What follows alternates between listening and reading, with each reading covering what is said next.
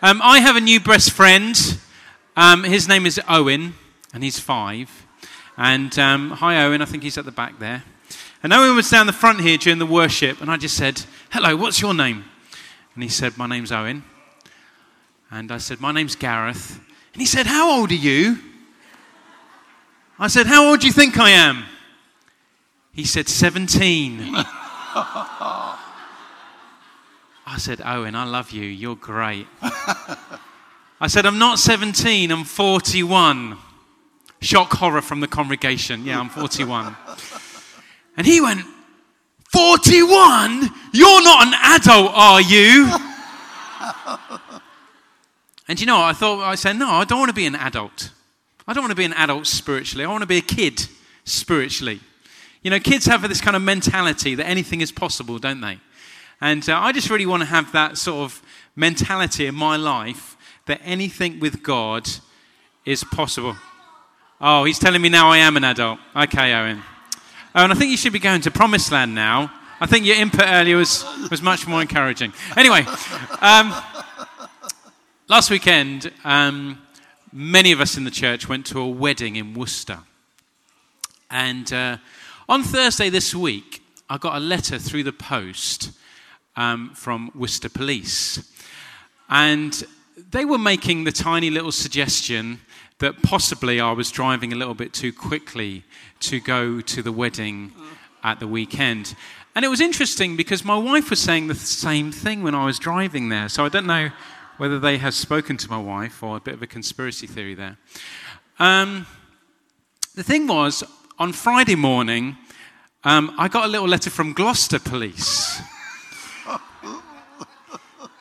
And they also, I think they'd been talking to Worcester Police, and uh, they also were feeling that I maybe possibly was driving a little bit quickly to the wedding at the weekend. And they were so generous about it because what they said is, they said I can go on a course and they'll teach me how to drive properly. So I just, I thought that was a very sort of generous thing of them to do. Um, and then on Saturday morning, I got another letter from Worcester Police, and apparently at a different place, I might have been doing the same thing and driving a little bit too quickly. You know, it's an absolute true story. Um, you know, there's some limits that you shouldn't really break. There's some limits, it's good to keep within those limits. But I just want to say to you this morning that there are some limits that are meant to be broken. Um, and last week, Dad was speaking about breakthrough. How many people would say that God is breaking through in their lives, doing something new, doing something good, that He's taking the limits off, yeah? I mean, whilst I may need to learn how to drive my car properly, when it comes to spiritually, I want to have my pedal to the metal, yes? Is that the kind of church we want to be? That we're really going for it spiritually, that we're loving God with everything, and we're breaking through any limits that the enemy may place on us. So, we're going to be starting a new series this morning. This is what we're going to be doing over the summer. So, um, if you, in your devotional times, just encourage you to be reading through the Psalms, and uh, it's going to be great. So, we're going to pray for Dad, and uh, then we'll let him loose. Lord, we thank you for the sense of blessing and goodness and mercy that you want to pour out on our lives every single day. And Lord, I pray right now that as we come under the teaching of your word, that, Lord, you would minister to our hearts and our souls, that you break off any limits that we have placed upon ourselves, that the enemy has placed upon us. We know that you are a limitless, powerful, strong, and mighty God. And I pray that that strength, that resurrection strength, will be poured into our life every single day. Amen. Amen. You wouldn't think it, would you? But he was always getting on to me about speeding. so um, my first lesson to him is practice what you preach.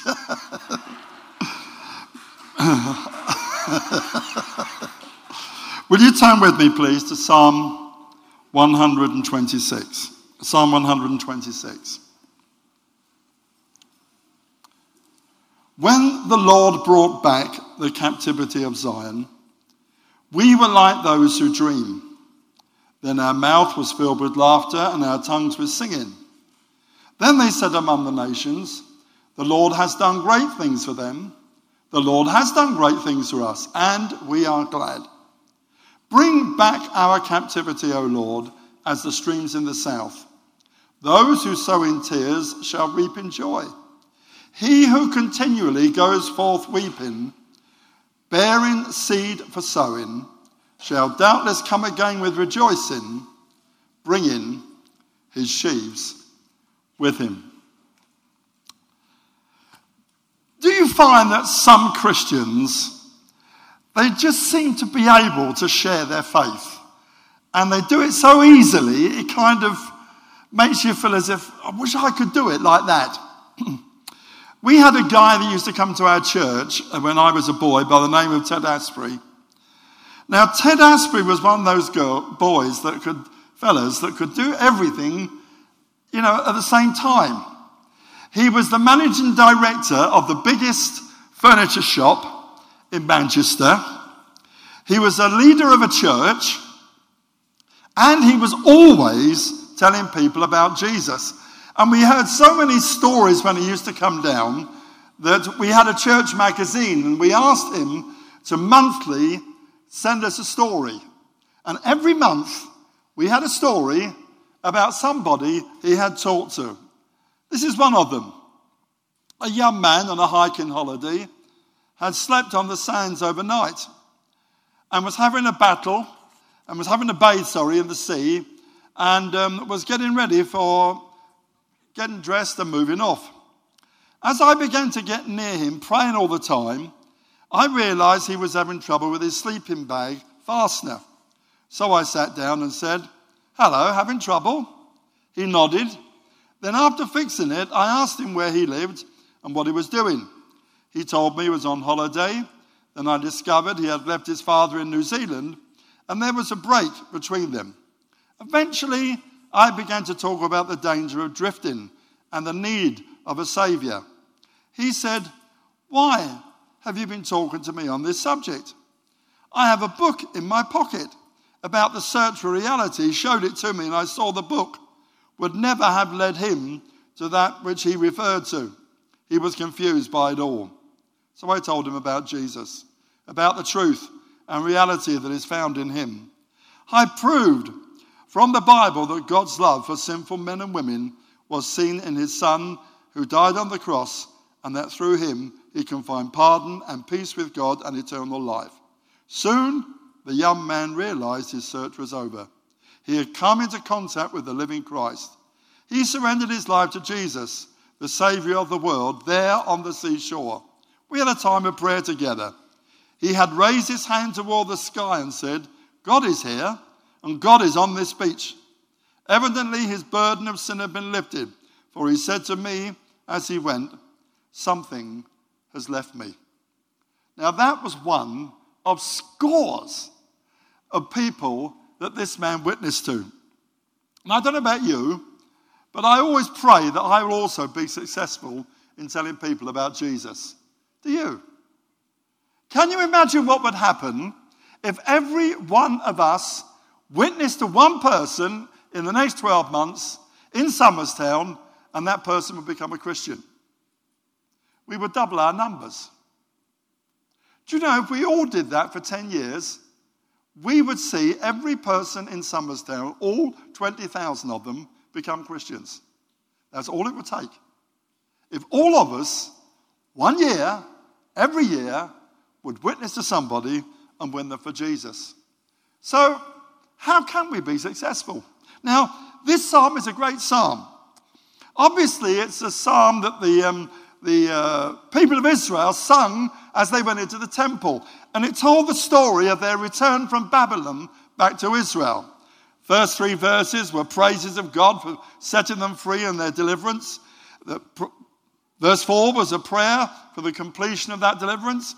And verses 5 and 6 talked about their pain and anguish while in captivity and the joy of their return. But if you look at it from a New Testament point of view, you find out that actually it's a great psalm that teaches us how to be successful witnesses. Now, let me ask you a question Are you witnessing? When was the last time you talked to somebody about Jesus? In the New Testament, the word witness comes 175 times. And did you know as well that in the New Testament, the word preach is used 112 times, and of those times, 106 doesn't refer to like me preaching from a pulpit, it refers to you and me talking to people about Jesus. That's quite amazing. And, you know, I don't know how you feel, but I think Somerstown needs Jesus, don't you? I think there are lots of people out there that really, though they don't know it, are just waiting for someone like you and me to go and tell them about Jesus. And listen, you never know. Even if you're doing children's work, you never know that person that you win for Jesus, what might happen. Mr. Kimball was a Boston businessman and he taught a boys' Sunday school class. And he made it a point, even when they grew up a bit, never to let go of them. There was one boy in his class and he was a bit of a rogue. And he was, a, he was naughty in class, and every time he saw him, he used to dodge him. But this boy got a job at a cobbler's shop. So Mr. Kimball decided to go into the shop and buy a pair of shoes. And while the boy was giving him the shoes and sorting him out, he said to him suddenly, You know, you ought to be a Christian. You'd make a brilliant Christian. And somehow those words hit him. And in that shop, that boy became a Christian. Now, you may not know his name, but some of you will. His name was D.L. Moody. He was one of the greatest evangelists in America, and he won tens of thousands of people to Jesus. I think Mr. Kimball played a big part of that, don't you? And you never know when you talk to somebody about Jesus, the effect that it might have on what that person may do with their lives. So, how can this psalm help us? Well, first of all, in verses 1 to 3, it talks about the message of a successful witness. I don't know about you, but I find so many Christians, when they start, you start challenging them about, you know, talking to people, they say, well, what do I say? And, and, and somehow they're often lost for words when it comes to talking to people about Jesus. Did you know you have got the greatest message on earth? Did you know the most exciting thing that has ever happened is the gospel message? That's why it's called good news. And I want to tell you this message that we have to share with people and what we have to tell people about Jesus is the greatest message you can think of. It's a message of deliverance, freedom. Verse 1 says, When the Lord brought back the captivity of Zion, we were like those who dream. Now, let me say something. People out there think our message is the opposite. They don't think in terms of us having a message of freedom. And I think sometimes we don't always convey that. We talk about you must not, you must, you must not, you must. We lay down laws and regulations. That is what the Christian church has so often done. And instead of talking about freedom, we talk about bondage. We talk about putting people into a prison of do nots and do's. Listen, that is not the Christian life. The Christian life is a life of freedom. Jesus said, If the Son therefore makes you free, you shall be free indeed. Now, when I became a Christian, I became free to do exactly what I want. Let that sink in. I can do what I like. But I've also been given the freedom to choose not to do certain things. Not because somebody told me, but to be honest, because I don't want to do them. Why? Because I know where it leads. I know the problems it's going to put me in. I know it's not going to give me lasting freedom and enjoyment.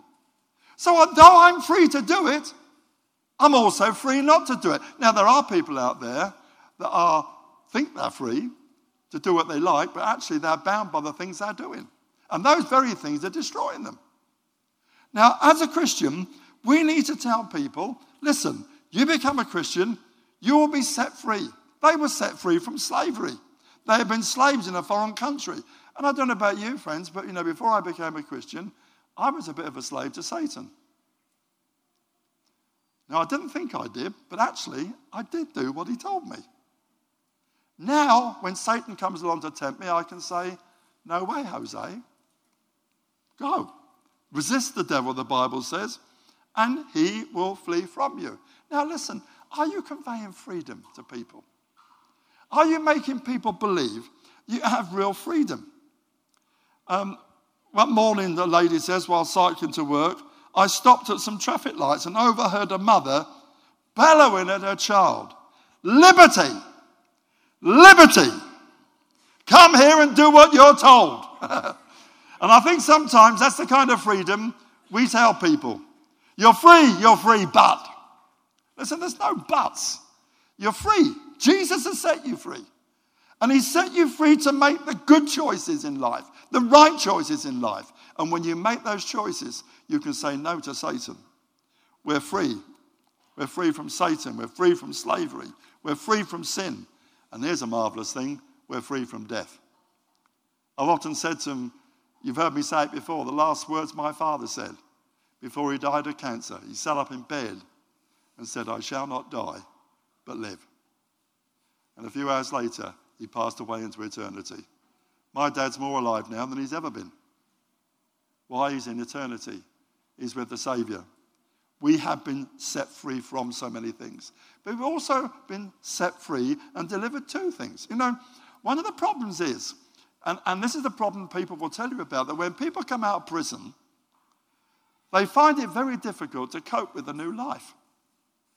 They, they, they find they've, they've been in bondage sometimes for so long that when they come out, they've been delivered from, but they do not know what they're delivered to. Now, here's the marvelous thing about being a Christian is we've not only been delivered from things, we've been delivered into something that's brilliant and great. It, it says in the verse 1, it says, We were like those that dream. Actually, that word means we were like those that recovered or were brought into and restored to health. You know, the marvelous thing about being a Christian is that you've, you, You've been set free from, but you've been brought into a marvelous new life. You've been brought into the life that God created you to be. When God created us, He gave us a perfect world and He said, It's yours. Look after it. And what God wants to do, He wants to restore us back to that place where we're in control. do you feel in control this morning? Or do you feel anything's controlling you? Listen, the Christian life is not a life where things are controlling you, it's where you're controlling those things. You're in charge. And it might seem, as to these, these people, that um, this deliverance and this everything that they had was so incredible, it was like they were dreaming. And you know, I've heard Christians say sometimes, new Christians, you know, it's fantastic. It's like living in a different world. And it is. Because you have been rescued, you have been set free, and you've been brought into something that is real. But it's also a message of delight. It says, Then our mouth was filled with laughter, and our tongue was singing. Can you imagine what it must be like to have been a slave for 70 years and then suddenly find yourself set free? I mean, would you just kind of walk down the street and say, Isn't it nice to be free? Oh, I like this. I have a feeling that you've been jumping up and down and shouting, I'm free, I'm free, I'm free. You would be delighted about it. And these people, they were absolutely excited about their freedom. Now, you may be here this morning, and maybe it's your first time to this church, and you may wonder what in the wild world you've come into. What's all this singing and shouting? What's all this loud music? What's all this excitement? Well, I want to tell you something. We've got something to be excited about because Jesus has set us free. And it was surprising tonight. It said, like those that dream. Sometimes, you know, I don't know about you, but I've been a Christian, oh, you know, years now. And, but, you know, still I pinch myself sometimes and say to myself, is it real? Is it right? Is all this true? But it is. It's so incredibly fantastic. It, it, it's, it's an overwhelming delight you know, they, they, it seems that what they were saying, they couldn't stop laughing. They couldn't stop shouting. It, they were overwhelmed by this freedom. It was, and here's an interesting thing. Now, listen to this. It says, Then our mouth, it doesn't say mouths, it says, Then our mouth. In other words, it was as if the whole nation was shouting as one because they were all excited. Wouldn't it be great if one Sunday, then our mouth was filled with praise? Not just a few, but our mouth. In other words, the whole church exploded. That's what happened here. They were so delighted. And what was interesting was, and this is what to me is so good, it says, Then they said among the nations, The Lord has done great things for them. In other words, the people outside were so excited about what they saw God was doing for these people, they said, God has done great things. They were convinced that it was God. Now, I don't know about you. I'm praying that the people around here will hear the worship in here and will start to see what God is doing and will say, you know, I think God's there. I think God's doing something. And this is the kind of message that we have God is in this place. It was also a message of discovery because they said, The Lord has done great things for us. I believe, friends, we've all got a story to tell. We've all got something we can tell people if we're Christians. It's a, it's a discovery of God's love and God's goodness and God's grace. They said, for us, they didn't deserve it. They had been a right lot of rebels. But God still blessed them. I don't know about you, friends, but at heart, I'm a rebel. I look back on some of my teenage years, and um, there were times when I was a naughty boy. But God still loved me. And God still came to me. And God still changed me. It's a discovery of God's grace. He said, What He has done is a discovery of God's power. I don't know about you folks, but it takes a lot for God to keep me on the right road. And I'm thankful He's got the strength and the power to do it. It's not upon me. Every day, I don't know about you Christians here, but every day I get up in the morning and say, Lord, this is your day. I need your help because without your help, I am in trouble. And I want to tell you, friends, but even if you've been a Christian for 10, 20, 30, 40, 50, or 60 years or more, you still have to say it every morning. You know that it's God's power that does it. Now, that's the message that we have. Now, isn't that a good message to tell? And it's something, it, shouldn't that be something easy to share? But also, I want you to notice the mission of the witness. That's what the next three verses are about. And I want you to notice certain things. If we are going to share that message, how do we do it? Well, first of all, we do it with prayer. It's very interesting. Verse 4 says, Bring back our captivity, O Lord, as the streams in the south. What were they doing? Well, they were praying for their relatives who were still in captivity. All those from Babylon had come back but there were still people in other countries that had been taken and made into slaves. And they never stopped praying for them. And you know, if we're going to win this whole area to Jesus, we've got to go, but we've also got to pray. We need God's help. We need to pray that God will complete the work. That it won't be just a few of us here from Somerstown that are Christians, but that we see hundreds, even thousands of people that love the Lord Jesus. It was a passionate mission. It says, They that sow in tears. We need to have a passion about people. Do you love people? Have you got a passion about this, this area? Are you telling people how much God loves them? There are lots of people out there that just need love. They need to know that we're passionate and God is passionate about them. And our mission is to go into this community with a passion for Jesus and share Him but it's also practical. I know people that talk about it, that cry about it, that pray about it, and shout about it, but they never do anything about it. And the interesting thing about this is that it says, He who continually goes forth. In other words, people aren't just going to come into this church. We've got to go out and bring them in. It might be anything. Do you know how, do you know, now this, this may not do you, you know, particularly my wife because she hates this stuff, but somebody found out that their friend loved tripe and onions. So you know what he did? He said, would you like to come round to my house for tea and we'll have tripe and onions? So the guy said, yeah, oh, brilliant. So he fed him tripe and onions until he was absolutely full. Then he said, Oh, by the way, I'm going to church tonight. Would you like to come with me? Now, the guy had so much tripe and onions, he couldn't say no. And guess what? He went, and guess what happened? He became a Christian. He went after him. And that's what we've got to do. We've got to go. We've got to have passion. And it's a practical mission. He who go, continually goes forth, doing something, talking about people. And listen, you've all got a story to tell.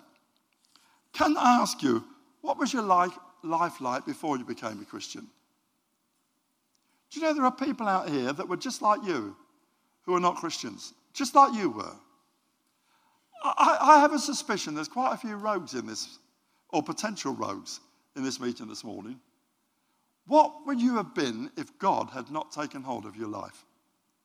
What were you before you became a Christian? Well, share it. Don't be afraid to tell somebody. You know, I was just like you before I became a Christian. I did this, I did that. Immediately, you're on their wavelength. And then they want to know whether, how did you realize you needed to become a Christian? Just add that to your story.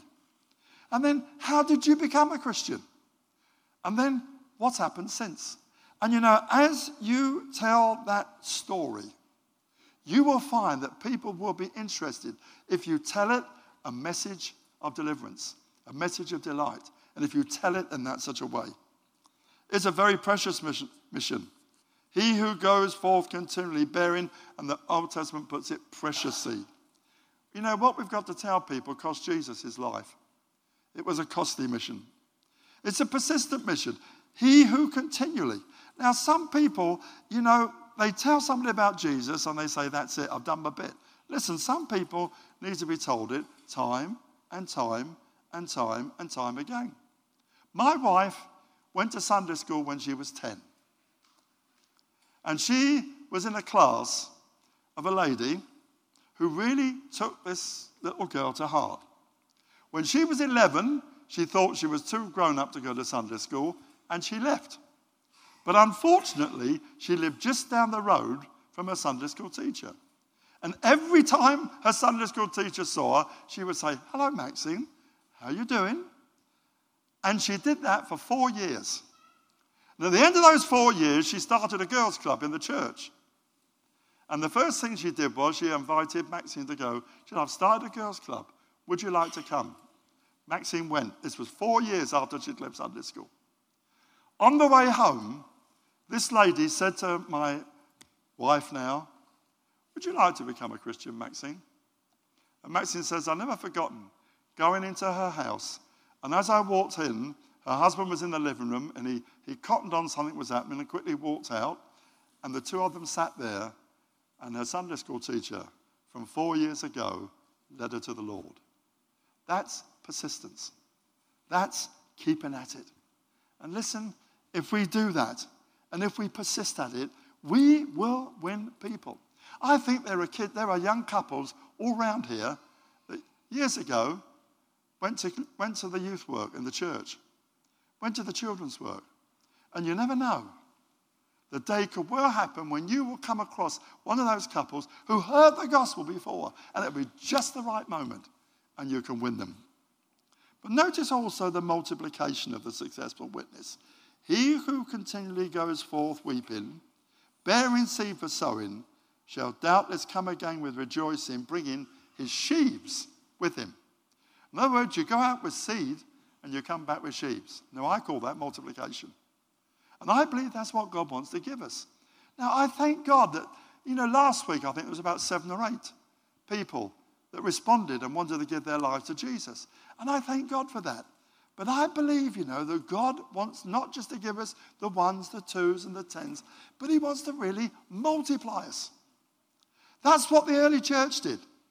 I've told you about the church in Bogota that grew from 20,000 to 120,000 in 12 months. That's what I call multiplication. And you know, friends, God can do it for us. And, and, and when, it, when it happens, it, it's so great to see it happening. It's, it was a sure, it says, shall doubtless. Do you believe that? Do you really believe that if we keep on witnessing, keep on telling people about Jesus, keep on doing it, Ultimately, we will see multiplication. God will bless us. It tells us to continue in the work. It will be satisfying. I don't know about you, but I love it when people become Christians. I love it when I see people coming to Jesus, and it will also be successful. Do you believe God loves Humberstown? Do you? Do you believe God loves this, this area? Do you believe God wants us to be successful in winning people to Jesus?